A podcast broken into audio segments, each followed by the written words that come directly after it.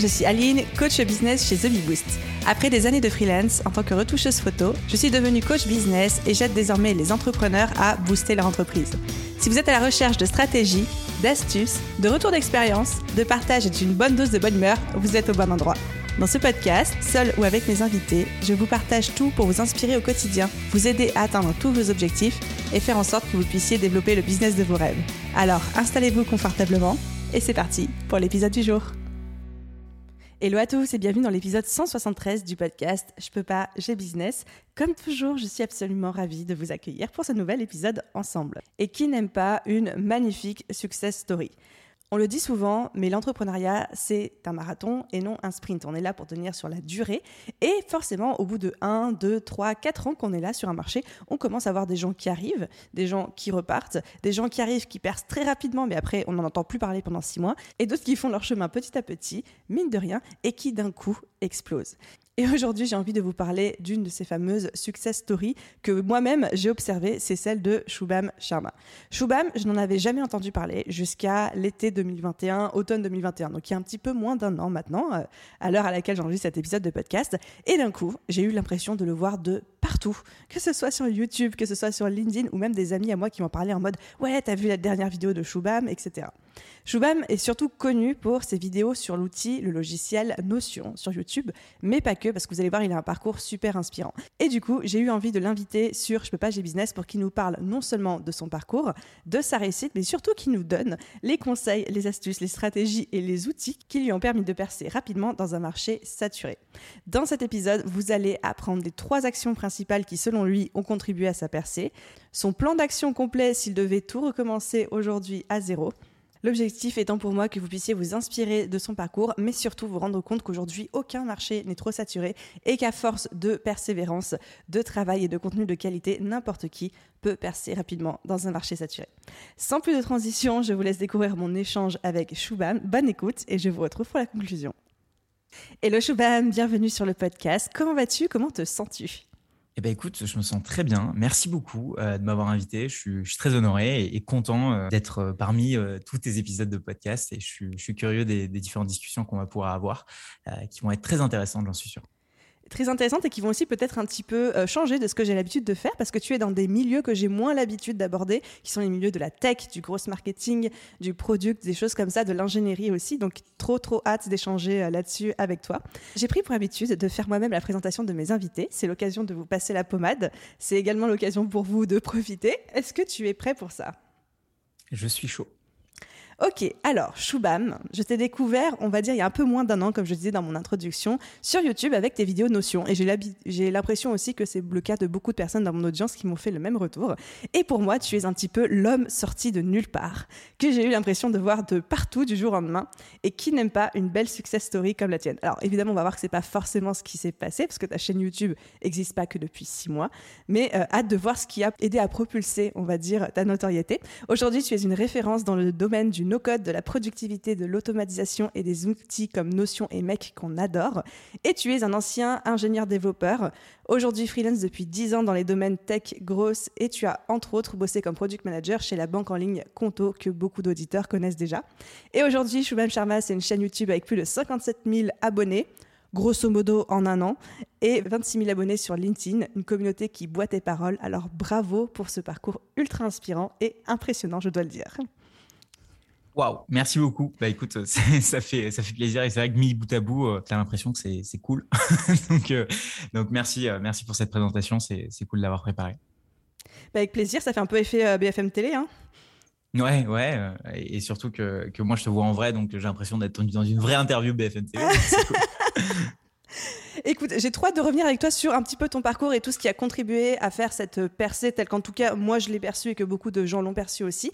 Est-ce que tu peux on va directement rentrer dans le dur, nous dire, selon toi, quelles sont les trois actions qui ont fait que du jour au lendemain, entre guillemets, on t'a vu de partout? Je pense que euh, déjà pour le du jour au lendemain, euh, on, a vu partout et comme tu l'as dit, évidemment ça c'est moi de mon côté pas fait du jour au lendemain, mais je pense qu'il y a toujours ça. Je pense que du jour au lendemain on voit un créateur et par les algos on se sent recommandé par tous ces autres contenus. Donc toute découverte, j'ai l'impression aujourd'hui sur internet, euh, quand on s'intéresse à un sujet, on a l'impression est un peu du jour au lendemain. par exemple moi de mon côté c'est pareil pour toi. Je sais qu'il y avait mon ami Alexis Michalet qui m'avait parlé de toi à l'époque c'était la première fois que j'entendais ton nom. Mais je pense que vu que écouté un podcast, puis derrière j'ai regardé un, article de blog, puis derrière j'ai regardé une story Insta, du coup j'ai l'impression que du jour au lendemain, tu dans mon feed. Donc cet effet du jour au lendemain, il n'est pas forcément de l'autre côté, du côté créateur, du jour au lendemain. Mais euh, justement, du coup, comment est-ce qu'on crée cet effet où on a l'impression d'apparaître euh, du jour au lendemain dans le feed des, gens? Je pense que il y a un côté euh, justement très long terme sur la création de contenu.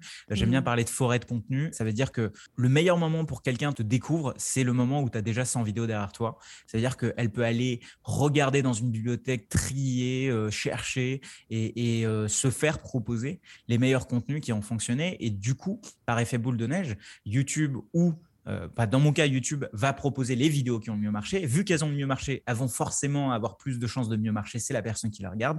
Et donc, les, les actions principales, c'est de créer beaucoup, beaucoup sur la quantité. Je trouve que toi, en tout cas, sur ton podcast, tu le fais très bien, euh, euh, vu euh, le nombre d'épisodes que j'ai ajoutés à, dans ma liste à lire plus tard, parce que je me dis, il y a tellement de trucs, et même des épisodes il y a, y a beaucoup de temps que j'ai envie d'écouter.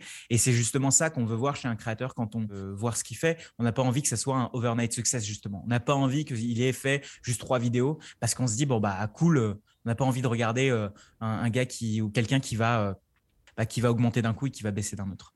Donc ça, c'est la première chose. Je pense que la deuxième, c'est euh, et ça c'est mon côté plus produit, c'est faire constamment de la user research, donc de la recherche utilisateur, parler à, son audience. Et là, je, me fais souvent, je me fais ça euh, généralement une fois par an, une fois tous les quarters, une session de 30 jours pendant lesquelles tous les jours je parle à une personne de mon audience avec un set de questions déjà préétablies.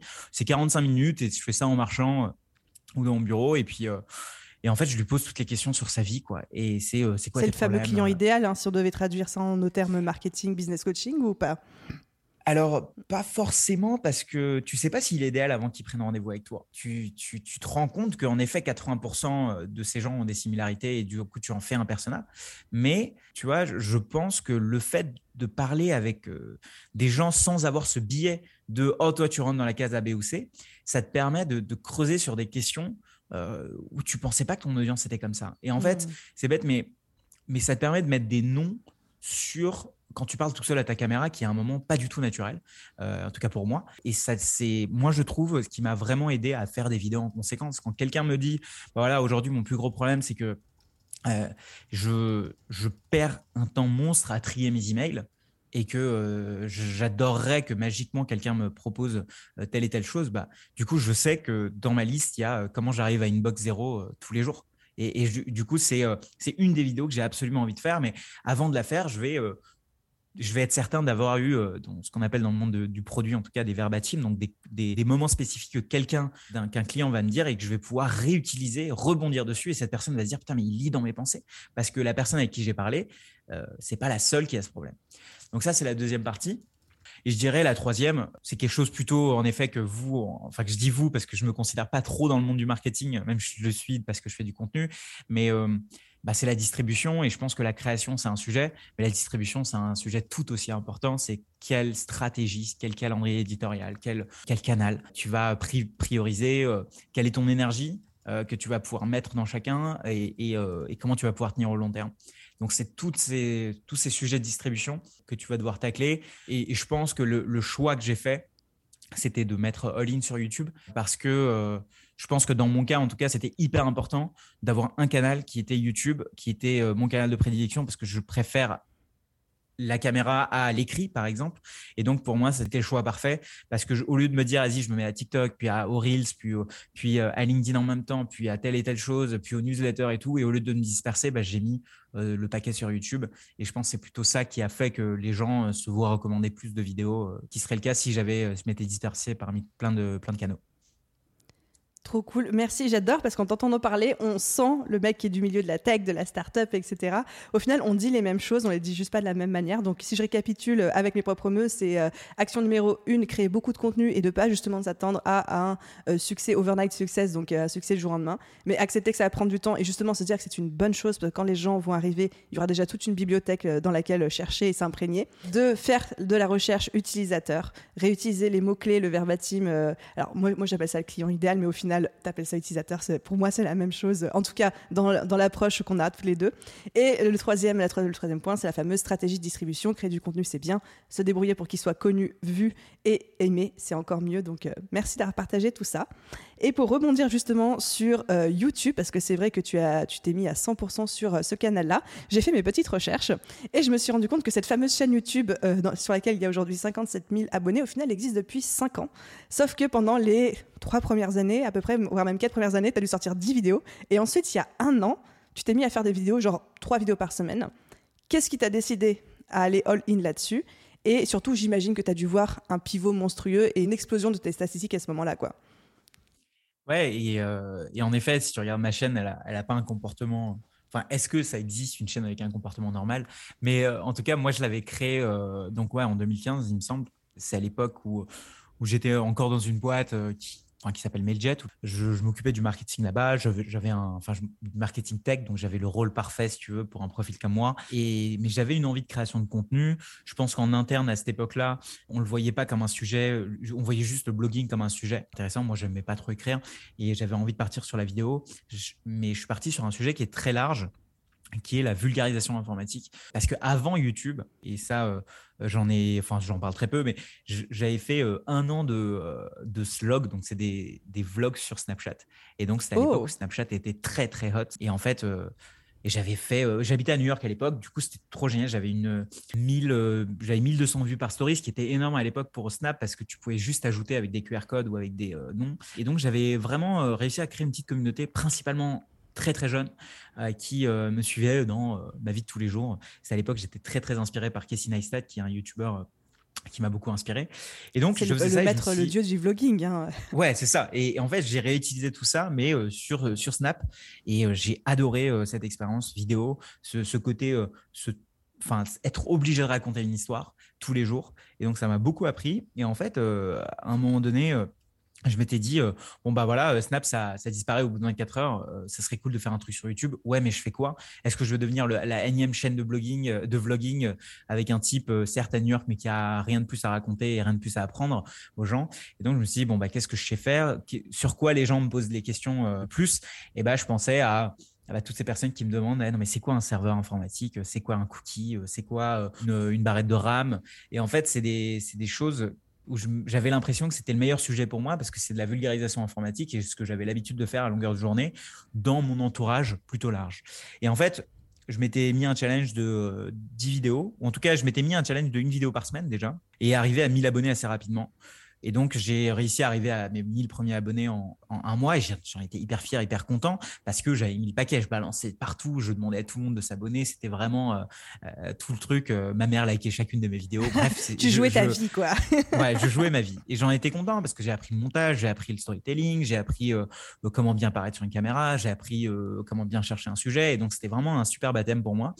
Et puis, une fois que j'étais arrivé à mes 1000 abonnés, bon, bah, j'ai petit à petit lâché parce que pas parce que je me dis bon bah voilà c'est bon j'arrive à 1000 je lâche ça arrive jamais comme ça. C'est plus parce que la vie prend le dessus parce qu'on a autre chose à faire parce que quand on a quand c'est juste un side project il y a évidemment euh, enfin à côté j'étais en train de lancer un gros projet open source euh, avec Mailjet euh, qui avait un impact monstrueux. Donc à côté j'ai une chaîne avec 1000 abonnés certes mais le projet open source a tant, tant, de stars sur GitHub.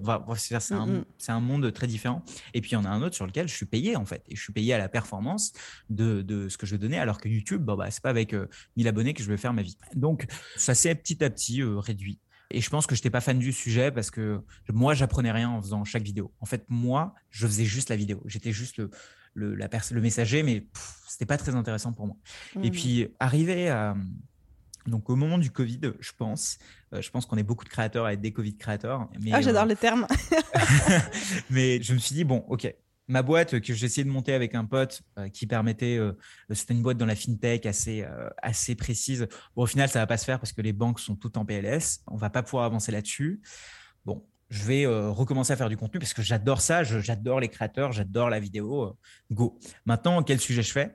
Et donc là, j'ai refait cette fameuse recherche utilisateur et j'ai demandé un peu aux gens que j'avais envie de servir en termes de, type de personnalité, des potes à moi, des gens de mon entourage et je leur ai demandé euh, euh, qu'est-ce que vous préférez entre ces trois sujets?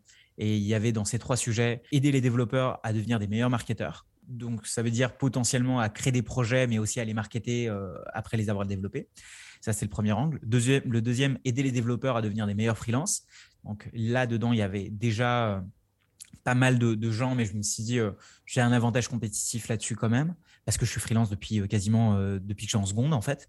Et donc j'ai pas mal de, choses apprises là-dessus. Et le troisième, c'était le no-code, assez large, mais je sentais qu'il y avait un truc. Je sentais que les gens, ils se posaient des questions et que en fait, ça allait dans la continuité de cette partie vulgarisation informatique. Donc aider les gens qui ne savent pas coder à faire des choses aujourd'hui qu'ils ne pourraient pas faire il y a dix ans si euh, ils savaient pas coder en gros.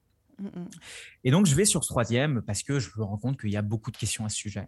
Et je prépare un peu ma, ma stratégie de contenu et euh, j'y vais à fond. Quoi. Donc, c'est-à-dire que je commence à poster, euh, faire, faire un pivot petit à petit, c'est-à-dire sur des vidéos un petit peu généralistes, puis après aller sur des vidéos euh, plus no-code. Et c'est là où un petit peu tout a, pas tout a explosé parce que c'est jamais direct, mais je pense que les 10 000 abonnés, euh, je les ai atteints euh, assez rapidement. Puis ensuite, les 20 000 vont plus vite, puis les 30 000 vont plus vite, puis les 50 000 vont un peu plus vite, et ainsi de suite.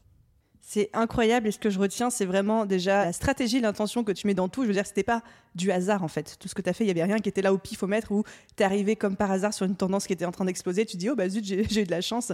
Et euh, je suis d'accord avec toi sur le no-code, le fait que bah, depuis le Covid, c'est quelque chose qui explose et même encore maintenant, c'est en plein boom et il y a tellement, tellement de choses à faire encore. Et oui, effectivement, ouais, de mettre de l'intention, cette recherche utilisateur que tu as faite à chaque fois, le pivot que tu as effectué, enfin, respect, vraiment respect pour ça.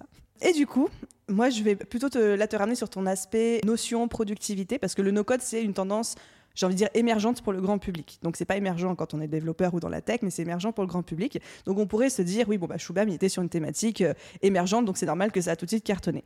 Mais tu cartonnes aussi dans toute la thématique productivité, tout spécialement à travers l'outil Notion, qui est quand même une thématique aujourd'hui surreprésentée en ligne et considérée par certains comme saturée. Du coup, si on parle à travers euh, de ce filtre-là, est-ce que tu penses qu'aujourd'hui on peut parler d'une saturation du marché? Est-ce qu'il y a de la place pour tout le monde, quelle que soit la thématique? Et comment toi, tu as réussi, entre guillemets, à percer dans cette thématique-là? Désolé pour la question de mitraillette. Non, non, c'est une hyper bonne question. Euh. je vais essayer de, de, réfléchir un peu en parlant là-dessus parce que il y a, en fait, pour moi, saturé, il y a différents niveaux de saturation. Et puis, il faut regarder euh, de son côté ses assets à soi. Donc, quelles sont ses forces? Hmm moi, quand je suis arrivé sur Notion, euh, là pour le coup, je n'y suis pas arrivé de manière. Euh, si, je suis quand même arrivé de manière intentionnelle parce que j'ai fait une recherche utilisateur, je crois qu'il y a à peu près un, plus d'un an. C'était ton métier aussi, c'était ton background. Euh. Ouais, euh, à l'époque, en effet, à l'époque, je bossais chez Conto. Euh, je m'occupais de toute la partie donc no code, API, etc. Euh, assez technique, mais je parlais à des users tout le temps. Et donc, je faisais pareil chez moi, sur ma chaîne. Et je me rendais compte que en interne, chez, Conto, on, utilisait Notion avec beaucoup de personnes, quasiment 1000 personnes sur un Notion. Donc, c'était beaucoup. Et de l'autre côté, il y avait plein de gens qui se posaient des questions là-dessus. Et puis, moi, j'avais fait une grosse vidéo là-dessus. Elle avait bien marché. Moi, euh, tous les mois, je fais mes, euh, je fais mes stats. Euh, donc, c'est un peu mes calculs où je me dis, bon, OK, est-ce que j'ai quelque chose à apprendre de là? Je vois que Notion marche bien. Bon, bah, OK, on met dans ce mois-là d'autres vidéos sur Notion. on continue, on continue. Et jusqu'à un moment où je, je sors une formation qui s'appelle Notion Facile. Et du coup, c'est une formation en cinq jours gratuite. Et ça, pareil, c'est un truc. Je suis, assez, je dirais que moi, c'est un peu ça justement ma force, c'est que je, je, sais avoir des des idées, elles sont pas forcément bonnes. Par contre, je sais très vite les exécuter. C'est-à-dire qu'un truc où j'ai une idée, euh, je sais que dans l'heure, ça peut être fait les, les 80% qui vont faire la, la valeur de l'idée.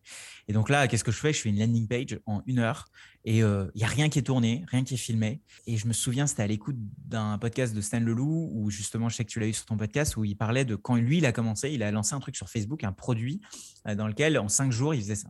Donc j'écoute ce truc-là. Je me dis, putain, ça peut être un super lead magnet. Je crée la page. J'ai pas encore tourné les vidéos et je, je, fais un gros post LinkedIn. Et puis là, je savais que, c'était ma force aussi. Je savais ce qui marchait sur LinkedIn. Je sais comment euh, faire. Je savais à l'époque comment faire jouer euh, l'algo aussi pour euh, avoir plus de vues. Et donc en fait, le post est, est parti complètement en vrille. Je crois que j'ai eu plus de 4000 commentaires là-dessus. C'était incroyable. donc vraiment fou. Et j'avais fait là aussi une bonne vidéo pour pour marketer le truc. Je savais, euh, vu que je parlais à mes utilisateurs, je savais quels sont les, les, points qui font mal euh, à l'écrit. Donc, euh, en fait, c'était, tu vois, une combinaison un peu de tout qui a fait que Notion Facile, aujourd'hui, c'est 25 000 personnes qui sont passées là-dessus en termes d'apprenants. Et c'est assez énorme. Mais je pense que j'y suis arrivé peut-être un petit peu plus tôt que toutes les autres personnes qui ont peut-être lancé des formations gratuites. Et puis, il y a un autre sujet aussi, c'est le gratuit tu vois, cette formation en 5 jours, elle fait quand même plus de 60 minutes. J'aurais pu me dire, ça peut être une formation qui peut se vendre 99 dollars ou euros. Et en fait, je pense que la stratégie du gratuit, la stratégie du casser le marché surtout, elle est pour moi assez bonne parce que, en fait, moi, je suis là pendant 10-15 ans. J'ai pas besoin de 99 euros de quelqu'un tout de suite parce que d'à côté, je, à côté, je gagnais ma vie. Et je me disais, est-ce que cet argent, je peux pas le gagner en visibilité pour que ça paye plus tard?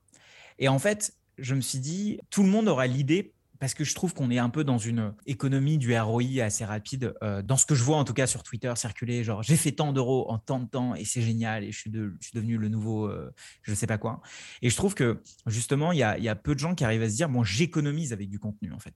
C'est-à-dire que je ne vais pas euh, directement cash out, mes users, mais je vais économiser.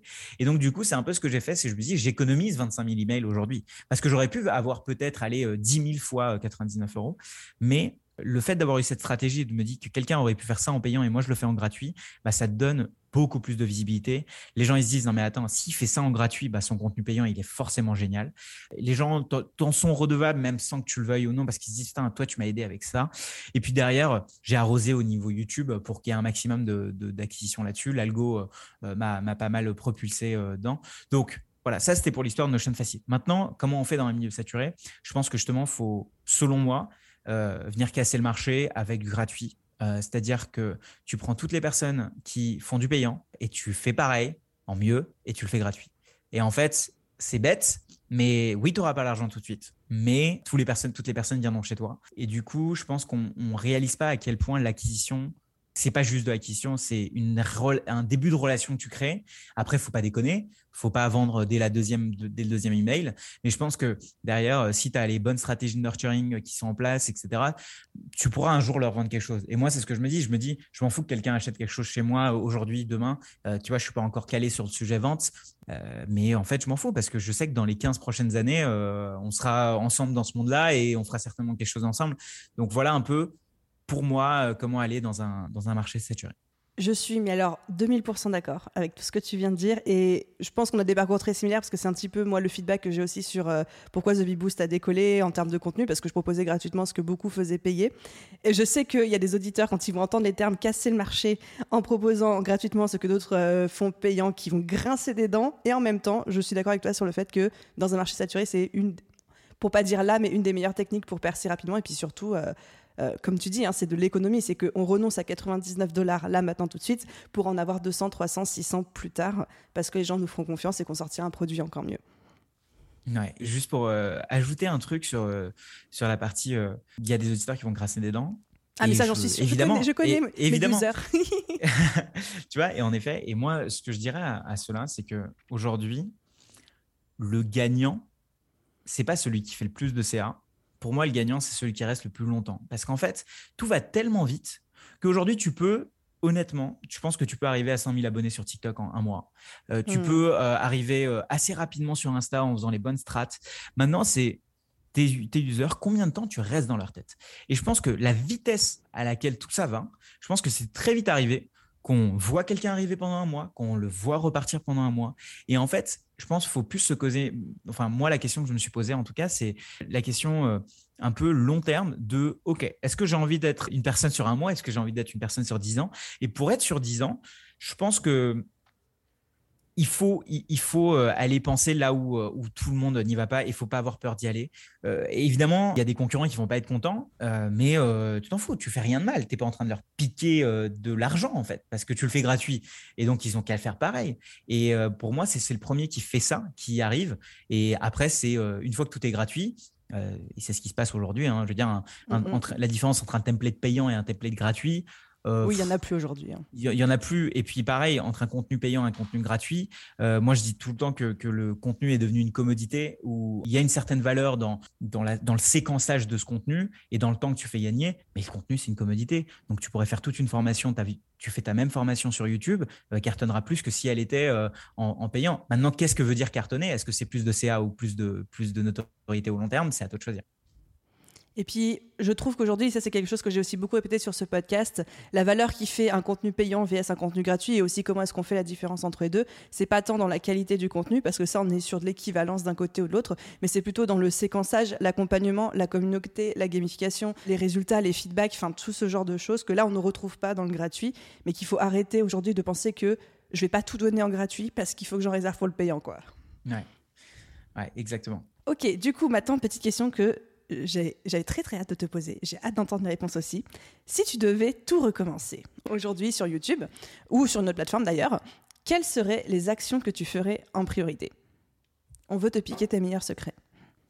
Euh, moi, aujourd'hui, ce que je ferais, bon, admettons, je prends la même thématique et que tu vois, il y a même euh, un autre type qui s'appelle peut-être euh, qui fait exactement pareil. Comment est-ce que je ferais pour le devancer? Donc, déjà, de base, je fais de la recherche utilisateur, c'est-à-dire que je vais sur LinkedIn et je contacte toutes les personnes qui ont commenté euh, les posts de, de Shubham ou, qui que ce soit qui est dans cette thématique, un par un.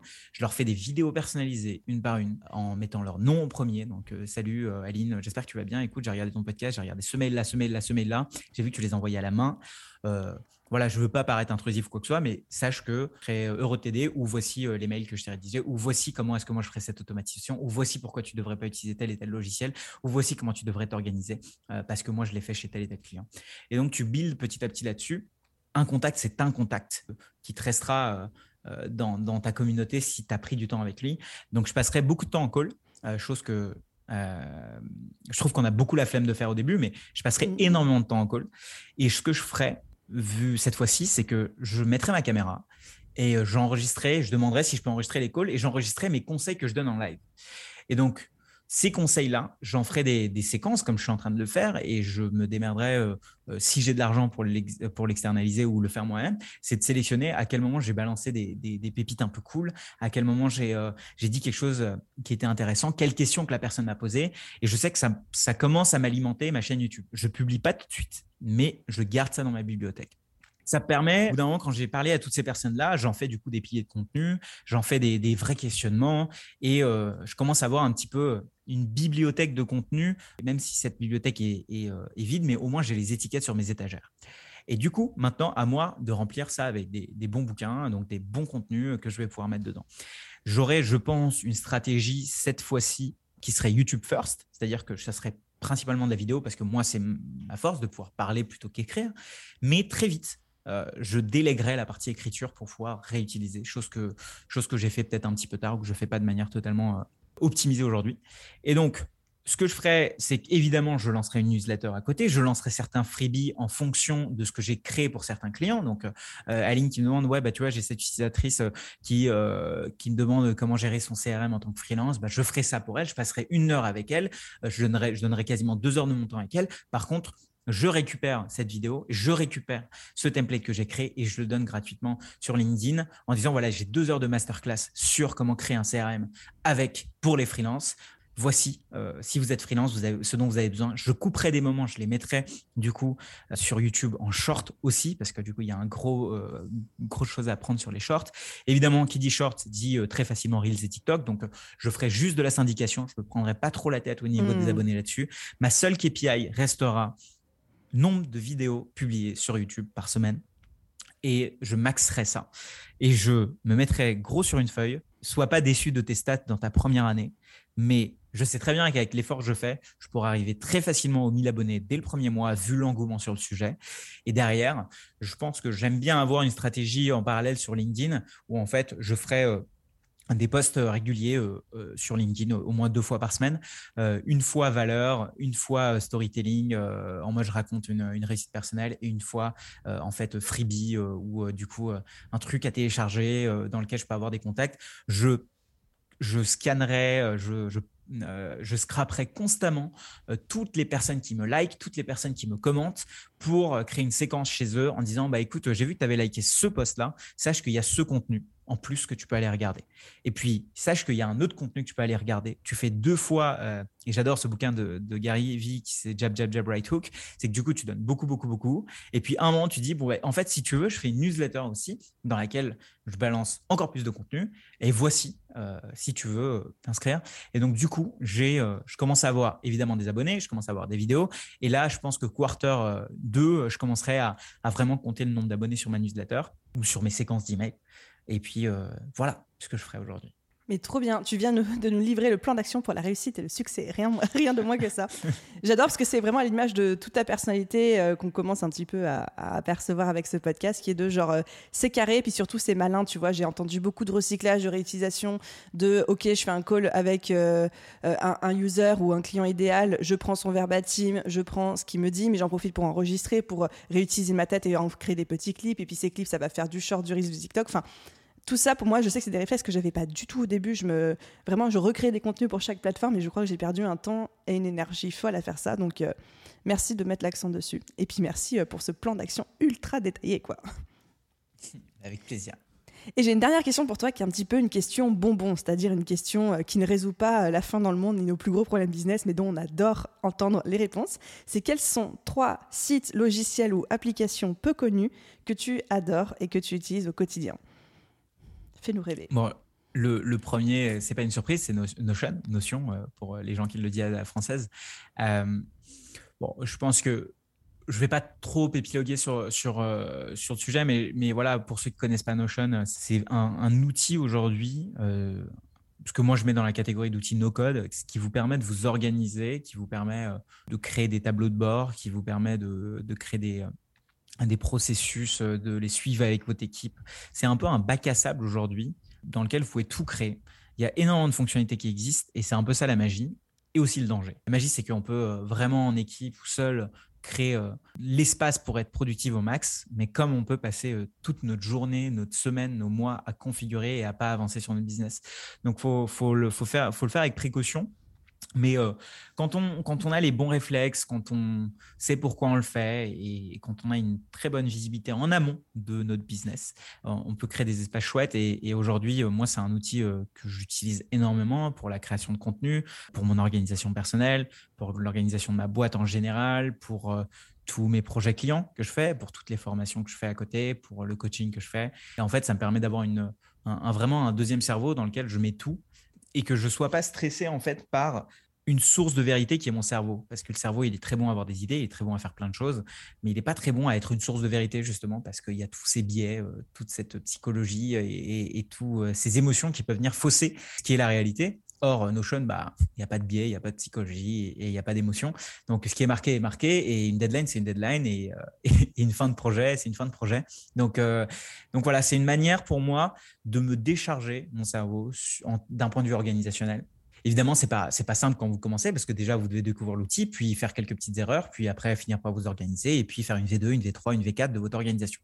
Donc ça, c'est le premier outil. Le deuxième outil euh, que je conseille, c'est un outil d'automatisation. Euh, alors il y en a plusieurs aujourd'hui sur le marché.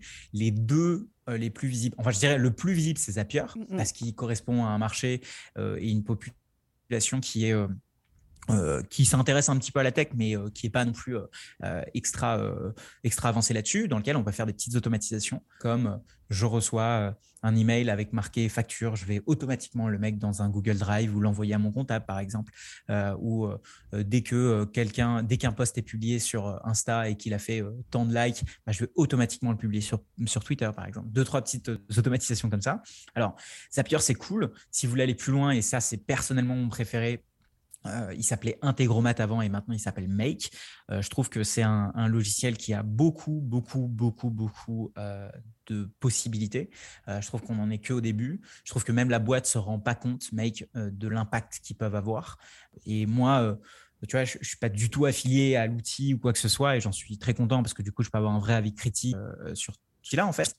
Et en fait, euh, je trouve que vraiment, c'est un logiciel euh, qui manque peut-être un petit peu d'onboarding, euh, de, facilité d'utilisation quand on est débutant. Mais une fois qu'on l'a pris en main, on, se crée vraiment un super pouvoir qui est la possibilité d'automatiser n'importe quelle application qu'on a. Et, aujourd'hui, en fait, ce qui nous fait qu'on est bon en tant qu'être humain, c'est Et ce qui a toujours fait, c'est les outils. Hein. C'est parce qu'on sait utiliser des silex, des marteaux et des clous qu'on sait faire des choses.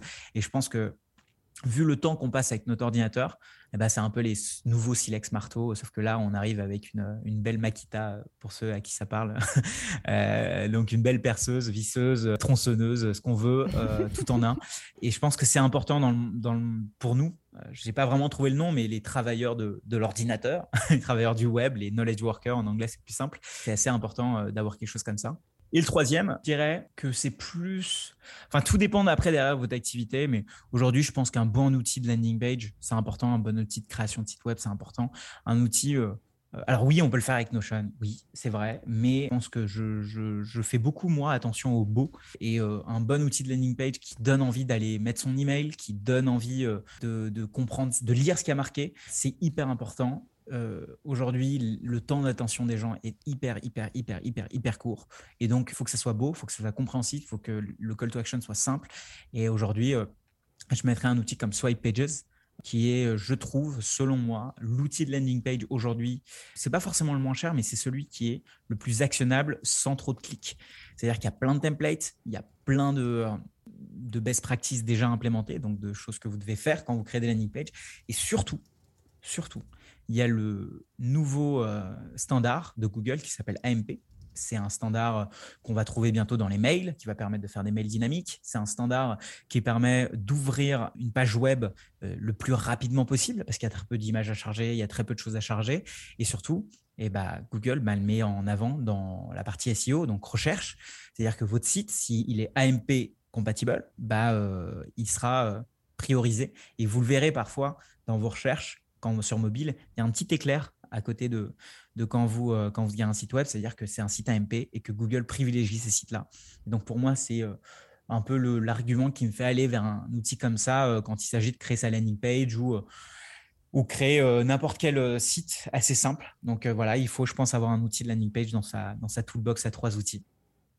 Trop bien. Et euh, j'ai tout noté. Je mettrai évidemment tous les liens euh, dans la description de cet épisode de podcast pour les gens qui voudraient aller euh, s'intéresser à tout ça. Génial. Je connaissais pas du tout Pages, donc j'ai vraiment hâte d'aller regarder et tester ça. Tu recommandes vraiment, du coup, enfin, j'imagine que oui. Hein, ouais, ouais, ouais, je, ouais, je recommande vraiment. Et puis après, euh, là où il faut peut-être, euh, bah, justement, j'aime bien donner euh, les deux aspects. Je pense que là où il faut faire attention, c'est qu'une landing page, pour moi, j'en ai, beaucoup parlé de landing page, mais je pense qu'une landing page, ça se travaille en amont avant d'aller sur l'outil. L'outil, c'est l'implémentation. Si votre persona n'est pas clair, votre site, votre call to action n'est pas clair, votre valeur, value proposition n'est pas clair, et que votre design n'est pas clair, et que votre structure de landing page n'est pas claire, ça sert à rien d'aller acheter tous les outils euh, chez euh, euh, chez, chez, Conforama pour aller créer, aller construire quelque chose chez vous, vous n'avez même pas les plans. Et en fait, c'est ça, c'est la dernière étape d'aller chez Laura Merlin quand on fait une construction. C'est pas dès le début. Et souvent, parce que il y a le, parce que c'est génial de découvrir des nouveaux outils. On commence par le,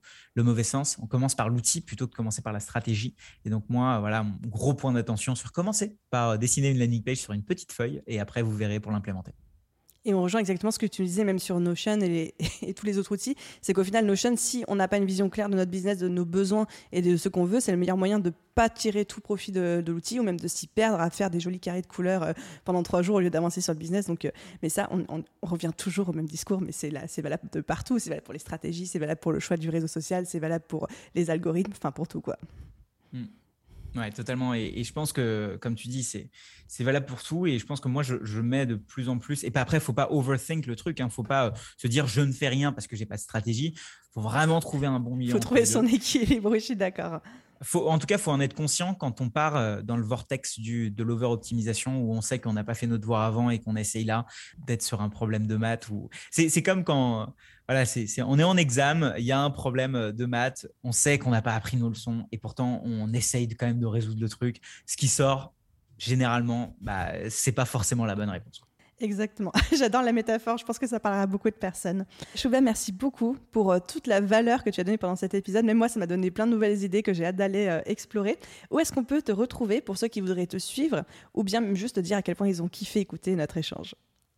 Bah écoute, merci beaucoup déjà de m'avoir invité. Je trouve ça vraiment cool. Euh, je, suis, en tout cas très content d'être dans cette liste de podcasts et d'avoir pu discuter avec toi parce que ça faisait longtemps qu'on euh, qu'on entendait euh, non non par-ci par-là et, je suis vraiment content qu'on ait entamé cette discussion. Maintenant, moi, je suis principalement actif sur YouTube et sur LinkedIn aujourd'hui. Donc, Shubham Sharma. Euh, ça s'écrit pas du tout comme ça se, ça se prononce. Je mettrai le lien avec la bonne orthographe. voilà. Donc euh, voilà, Shubham Sharma, mais normalement, j'ai bien bossé mon SEO pour que même si vous écrivez le Shubham Sharma comme vous voulez, vous allez retomber sur moi normalement. Donc euh, ça va être un test. Mais voilà, sur LinkedIn, sur YouTube. Et puis après, je suis sur tous les autres réseaux, Twitter, Instagram et compagnie. Mais LinkedIn, c'est l'endroit le, où, où je regarde mes, mes messages. Et puis YouTube, je regarde tous les commentaires, évidemment. Donc voilà les deux endroits. Parfait. Et on mettra, comme je disais, les liens dans la description. Un grand merci pour ta générosité, un grand merci pour cet échange, pour euh, toute la valeur que tu as apportée. Et euh, bah écoute, à très vite, j'espère. À très vite. Merci beaucoup. Et voilà les amis, j'espère que cet épisode de podcast vous a plu. Comme je l'ai précisé, tous les liens cités par Shubham pendant cet épisode, que ce soit sa formation gratuite, sa chaîne YouTube ou bien tous les outils qu'il a cités en fin d'épisode, sont référencés dans la description à l'endroit où vous êtes actuellement en train de nous écouter. Ce que je retiens personnellement de cette discussion, c'est vraiment cette capacité à être intentionnel par rapport à tout ce qu'on met en place, aussi bien d'un point de vue stratégique que euh, quel réseau on utilise, que comment est-ce qu'on communique et bien sûr évidemment, mais ce ne sera pas une surprise pour vous, la nécessité de toujours, toujours se renseigner sur, alors Chouba m'appelle ça le user et le verbatim, moi dans le podcast, quand je vous en parle, j'appelle ça le client idéal et les mots-clés qu'il emploie, mais au final, lui et moi, on parle exactement de la même chose, et ça c'est crucial, c'est important, c'est j'ai envie de dire obligatoire pour pouvoir développer votre business. Encore une fois, j'espère que cet épisode vous a plu. Si c'est le cas, n'hésitez pas à laisser une note et un commentaire sur votre plateforme d'écoute. Ça aide énormément le podcast à se faire connaître. Donc un grand merci à tous ceux qui prennent la peine de le faire. Je lis tous vos commentaires, vous pouvez en être sûr. Et à vous tous, je vous souhaite une merveilleuse journée, soirée, après-midi, nuit, où que vous soyez.